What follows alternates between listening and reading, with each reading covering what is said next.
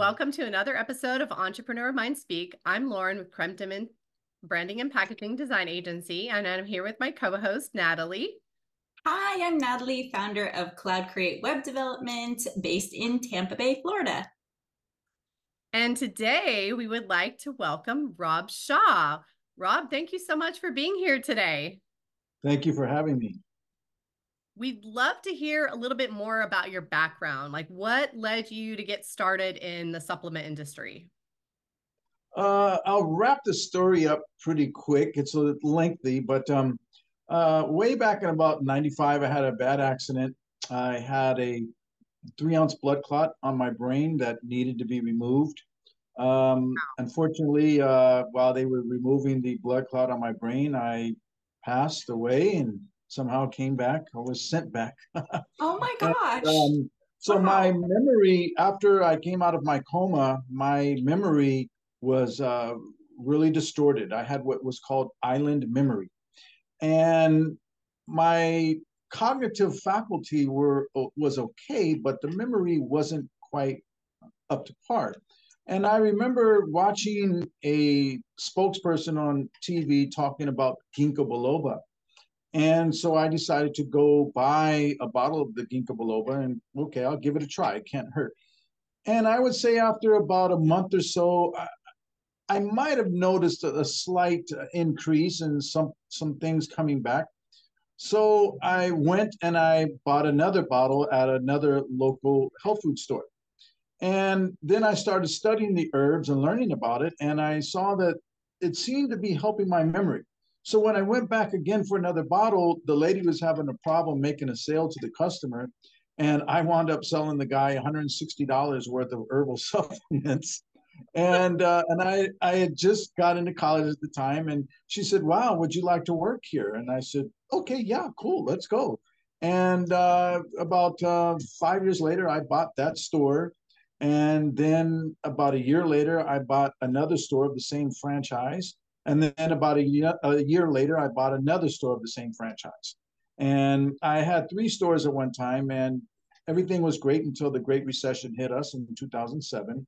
So I uh, sold my stores and I moved to Las Vegas and I worked at a local health food store as a manager there and didn't like the direction where he was going. So about two years later, I bought another health food store in Las Vegas ran that store for about five years until Amazon started aggressively coming after people with their predatory pricing on supplements, and they were putting me out of business. So I sold my store as quick as I could. And about six months later, I got offered a position at uh, NASCO in Las Vegas as a, a chief operating officer. Long story short, I moved to Los Angeles, worked for a import distribution company for about three or four months, didn't work out and i said okay i'm going to start my own company and that was five years ago and here we are today. That is amazing. And would you say the last five years have been the, the more exciting of all of that? I would say in the last five years this has been the most successful point of my life. What are some common challenges that entrepreneurs face when sourcing supplement ingredients, and how can they overcome these challenges? This is for our viewers that might be needing help with that one of the things you want to make sure is that you're, you're dealing with reputable companies. Um, when you're sourcing ingredients, you have to make sure that you understand all of the certifications and what to look for in, in, in the certificates of analysis and the material safety data sheets. You need to be able to understand all the bacteria counts and the heavy metal counts and understand the difference between HPLC and UV testing because a lot of people get confused and they they just see a word on there and they think, oh, this is what I'm looking for, and then they wonder why one company's price is two dollars a kilogram and the other company's price is ten. Well, when you break that uh, certificate of analysis down and you start analyzing it, and you see that it has a higher bacteria count, it has a higher moisture count, uh, or it has a higher uh, heavy metal count, then you start to understand why uh, the pricing plays a, a, very key role in it, and you need to be able to understand what that means before you start making these purchases. Wow. That sounds a lot more serious than that somebody might think, you know, just glossing over the subject. And it is. And um, if if you want to have a, a reputable company and you want to build a reputable company, it all starts with uh, reputable uh, uh, ingredient and reputable distribution. And I tell people, hey, look, Now Foods and Solgar Foods didn't become the best sellers because they have the lowest prices. And uh, and that's what's so important. I, I tell a lot of my clients that, hey, look, don't be so con- uh, uh conscious of the cost. More so, be conscious of the quality mm-hmm. because mm-hmm. a customer is going to want a real customer that really wants to benefit they're more concerned with the quality of what they're getting out of the product and how much it's going to cost them. Absolutely. Yeah, that's a really good point. And are there like specific certifications that entrepreneurs should be aware of when it comes to sourcing their supplement ingredients? Well, a lot of times, you know, you want to look at uh, do, do they have, does the manufacturer have a HACCP plan? Uh, does the manufacturer have uh, ISO certifications? Uh, does the manufacturer have an FDA registration number? All of these things play a key role because then it's letting you know that the manufacturer is playing by the book and is playing by the rules. And that's my job where I come in to make sure that, hey, there is ISO certification, there is a HACCP plan involved. Um, there are th- these type of documentation, and there's a, a, a list of it that shows you that these companies are following the guidelines in order to be able to sell to your company so you can at least claim uh, CGMP on your product. As an entrepreneur, if they came to you, do they need to ask you about um what did you call it? The ISO, ISO certificates. ISO certificate they, they can. Ask uh, about but, that? Or is it just safe for them to say, like, okay, if they're FDA certified and if they're you know, CGMP certified, then it's okay? Okay, so actually, let's clarify. It's not really going to be an FDA certification. Uh, they're certified. The FDA is going to say, "Hey, we certify this company." Uh, uh-huh. You're just registered with the FDA. So yeah. at, at basically, you're uh, saying, "Hey, at any time the FDA wants to come in and inspect my facilities, they can." and this way, it gives people a, a peace of mind that you know you're not hiding anything or trying to do something to get ahead because you're basically being transparent for the FDA. So that's the most important part when you're when you are an FDA registered company is that you're being transparent where you're not hiding anything and you can come take a look if you want to.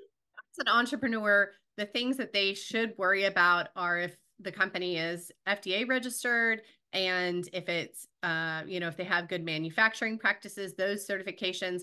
But if they're thinking about like the ingredients and they want to make sure that they choose somebody who you know is sourcing good ingredients then they want to ask for those other certifications that you mentioned right? They can uh, but again that's where like companies like myself we we qualify our distributors and our manufacturers so when I have, and I'm approached by manufacturers daily from around the world, and I have a certain list of questions that I will talk to them and I'll say, okay, well, first of all, I need your FDA registration number.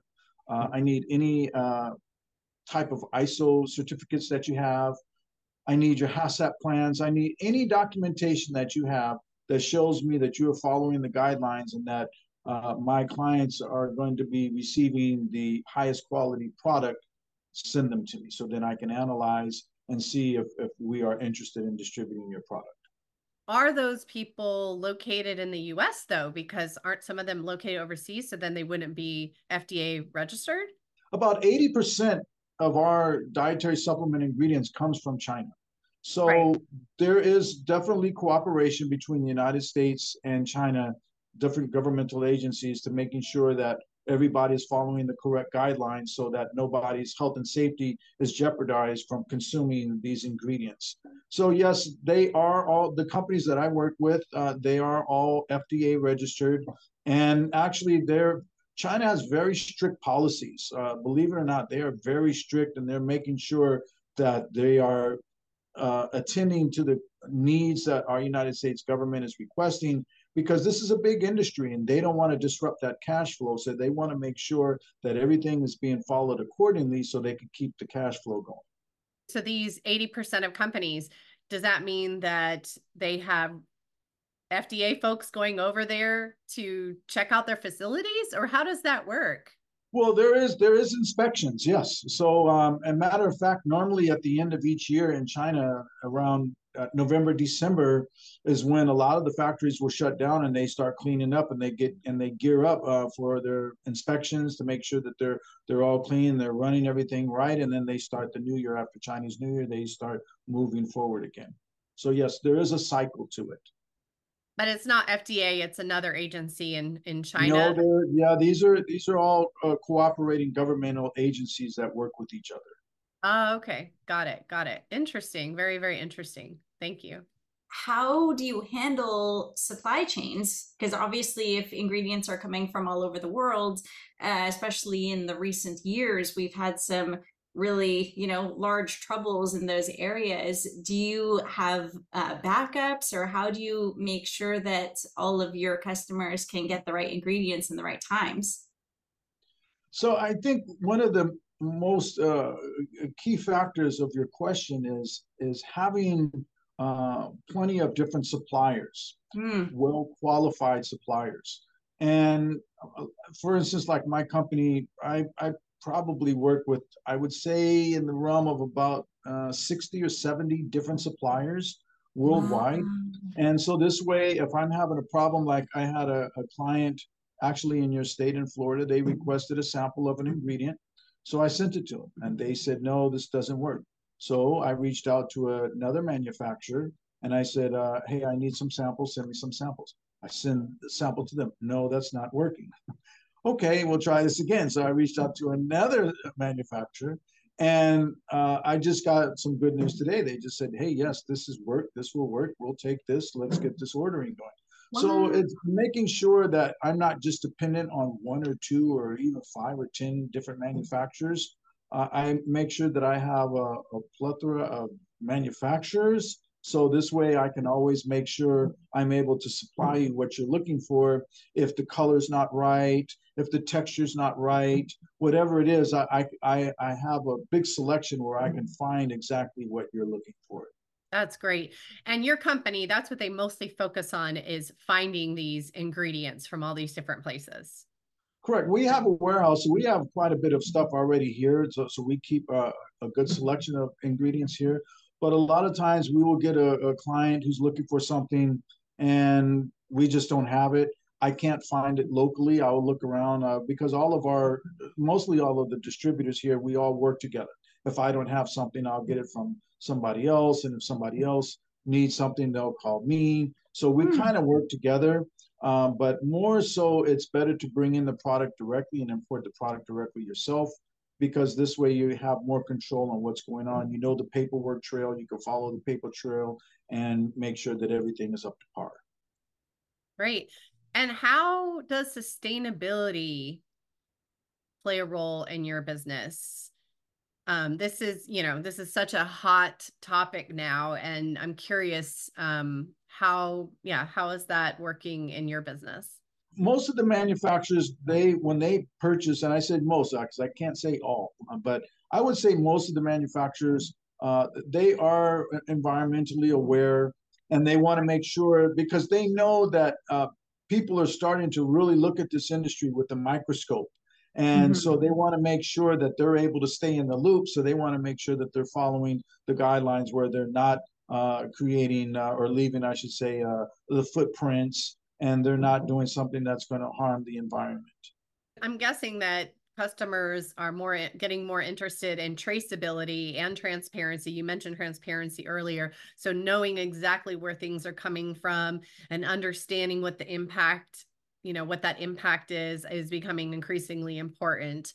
So I'm guessing that your industry is also feeling that as well we do. A lot of the clients will ask uh, sometimes i have to have forms filled out where uh, it, it, it goes from seed to shelf. They need to know everything about it. And these are the uh, companies that um, more so aren't concerned about saving 25 cents uh, per kilogram on something. They're more concerned about making sure that they have a reputable company that they're working with uh, so that they know that the ingredients they're working with are reputable as well Mm-hmm. And are you seeing that happening increasingly, or has that always been something that's been important to certain customers? I would say it's it, it, it seems to be gradually rising. It's not a sharp increase, but it, there is a, a steady incline uh, that is leaning to clients wanting that information and wanting to know um, is has this been produced ethically? Uh, is, is, is this product going to harm uh, the atmosphere, or, or are there ingredients, chemicals, or anything being used that we should be aware of that we might not want to be using? You don't want to have a product out there that is that's not friendly. Uh, that that they found out that uh, ethics were were violated in the production of of whatever it is they're taking. And when you're doing that, you want to make sure that you don't have that image or, or, that shadow cast on your company because it, it can dramatically affect sales, especially if something goes viral because they somebody found out that you were using um, an ingredient in your product that was not uh, ethically sourced or ethically produced. Are there specific ingredients that you're noticing are in really high demand right now? Uh, one of the ingredients you'll hear a lot of this year is really going to start picking up is berberine and fisetin.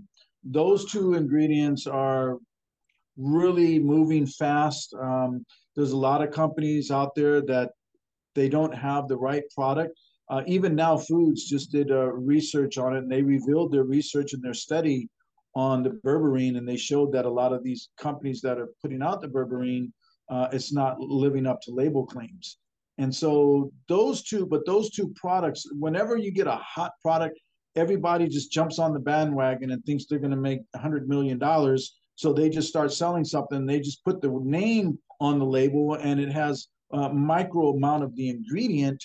And then you have, like I said, you have a lot of companies that are just trying to make a money off the name rather than selling you a viable product. Tell us about why people are interested in those products. I'm I'm curious to hear a little bit more about what are they doing, what is it that is attracting people to that to those. So products? the berberine, if I'm correct, uh, the berberine has a lot to do with weight loss. Uh, so you know that's a very strong industry in the dietary supplement industry, generates a lot of revenue.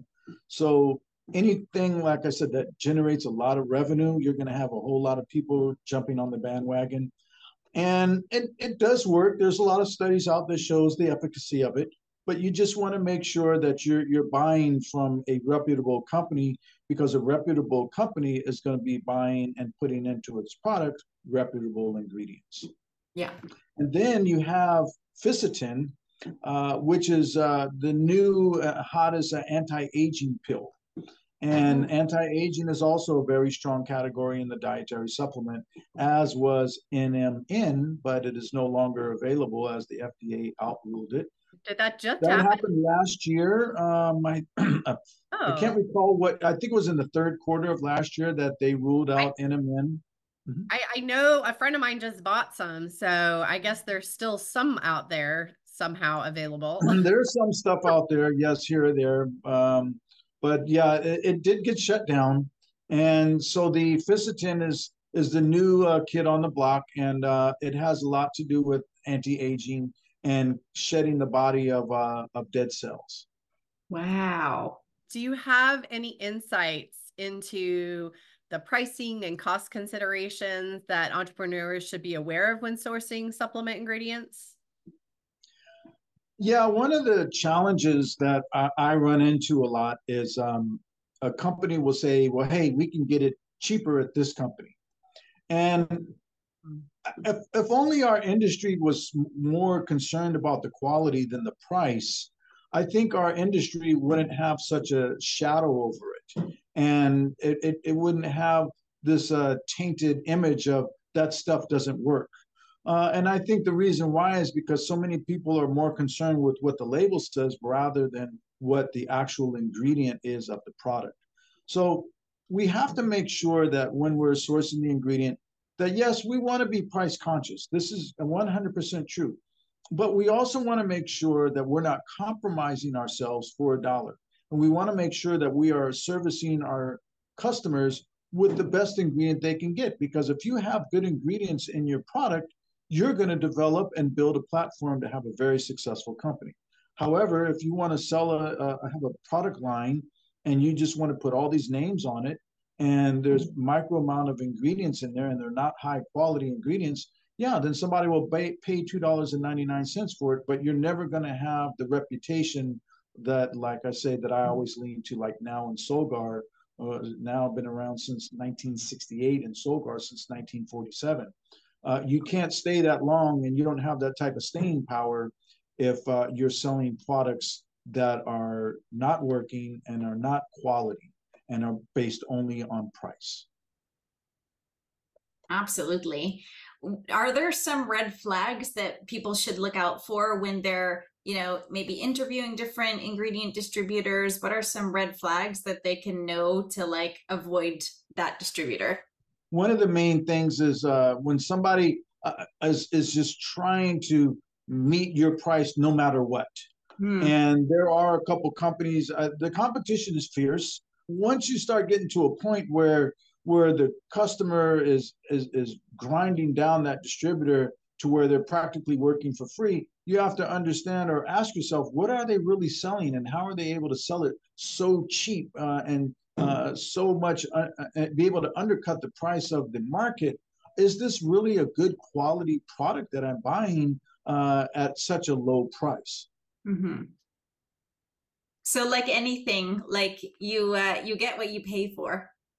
Pretty much, and and that's what I, I tell a lot of people. I I was uh, I have one of my clients, and um, they purchase a, a herbal ingredient from me for many years, and and then one of my competitors started uh, coming after me aggressively and cutting their price. So then they would cut their price, and I would cut my price. And then they would cut their price, and I would cut my price. And then one time the client uh, told me, he said, "Hey man, uh, we can get this for eight bucks." I said, eight bucks? Hey, who's who's you getting this from? I need to buy it too." you know, I, a matter of fact, I'll give you a commission on my purchase that I purchase. You know, and and it was funny because I, I said, "Hey, dude, come on, man, uh, come on, eight bucks, really? No, this, this is not what you think it is. There has to be something wrong." And then when the client sent me the COA, I started tearing apart the COA and I showed him why you're getting it at such this uh, ridiculous low price. Like one of the reasons why was uh, the moisture content, and their moisture content was something like 11%, uh, and my moisture content was like 3%. And I said, well, yeah, one of the reasons why they're 15% lower than me is because 8% of that is water. You know, so if you want some water, I got some gallons of water in the back I'll sell to you, okay? Wow, that's so interesting. So that's what that means is that when there's the percentage of moisture, that means there's just extra added water. Is that correct? And and and so what happens, and I'm very transparent with my clients and, and I will teach them. I want them to learn for themselves. And I'll say, hey, anything that I tell you, please research it. Okay. Yeah. Uh, I'm in business to keep you for 20, 30 years, not 20 or 30 months or 20 or 30 weeks. So I, I teach them what I know. So then this way they can get an understanding. When you're looking at the COA, know what to look for and understand that, you know, when you're buying a product that's at 11% moisture content and mine is uh, 3%, you're basically, and they're 15% cheaper than me. Well, 8% of that 15% is water. So now yeah. you have to figure out where the other 7% is hiding. So it's, it's, a, it's a, it's a game. It's, it's an algebraic expression that you have to figure out what X and Y equals what are other things that they should look at? The bacteria count is very important. Heavy metals is very important. And uh, what uh, and percentages also, should they be looking at? Like, what is good versus like, what are you usually looking for for your? Well, I'm, I'm, looking at their specifications when I'm when I'm working with manufacturers. I'm going to look at their specification, what the COA says, and then I'm going to look at what what their actual results are, and then I may take a, a, a, sample and send it out to make sure that everything is is, is measuring up to the COA. So it it, it all varies, um, but uh, you have to in order to follow uh, CGMP guidelines. The CGMP guidelines uh, will give you reference, and you have to research that to find out exactly what the CGMP guidelines are like on your plate count and on your heavy metal count in order to be able to qualify as a CGMP product. Got it. So it is it going to depend on what type of product it is as to like how much moisture count it should be, how much heavy metal, all of that It kind can. of stuff? Okay. Yes, because certain herbs, uh, certain herbs are going to have a higher moisture content. Uh, certain herbs are going to have a higher uh, heavy metal content.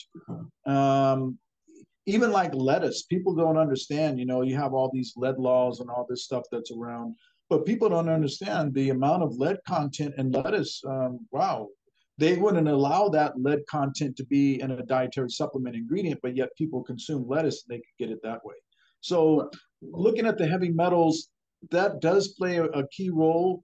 Um, the bacteria count plays a key role. The yeast and molds play a key role. And then one of the most obvious that a lot of times people overlook is is the is how long and how old is the product is that you're buying. Was it just manufactured, or was it manufactured uh, 22 months ago and it's expiring in two months? And, and that's why you're getting it so cheap because it's expiring in two months. Got it. Got it. Got it. Okay. Interesting. Very, very interesting. So it's very important to really look through that C of A and really understand it. You want to tear the COA apart because the COA is basically telling you the story that's behind the product you're buying. And once you have read the book and you, you, you see the story, now uh, you have to take uh, you have to take that, that sample of that ingredient and send it off to the laboratory and make sure that the, the, the story that the COA is telling you is the same story that the actual product is telling you. Wow. And do you do that with like distributors or sorry, ingredient uh, companies that you've worked with for a long time? Or is this more for newer partnerships? No, uh, uh every once in a while we do random. Uh, we, we will randomly check the product and then sell it but then also uh, it is the responsibility of the client who is manufacturing that product. It is ultimately their responsibility to make sure that uh, the product that I have sold them is what I am claiming it to be. According to CGMP guidelines, you must, a manufacturer must uh, make sure that uh, at least do an assay test, a heavy metal test, and a bacteria count on it because you don't want to sell something you don't want to take something the coa says it has a, a 1000 cfu and it turns out that in actuality after testing it has a 90000 cfu on the bacteria and you're selling it because that that can cause uh, you know that can cause problems in the health of people. So that's why it's it's all part of the procedure especially in HACCP where we we're going to ch- check it. We don't check every single product, but we do randomly s- select a product and we'll check it to make sure it lives up to what it's supposed to.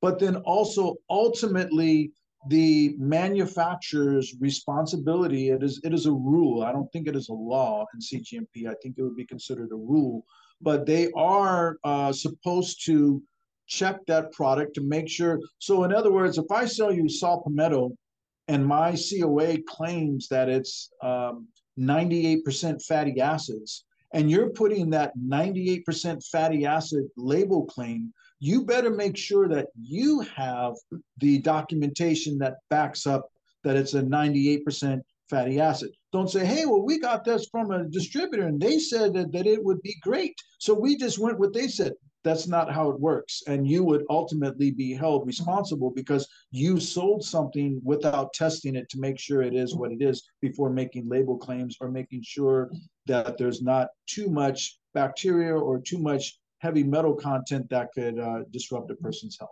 and for clarification, in case somebody doesn't know, COA refers to the certificate of authenticity, right?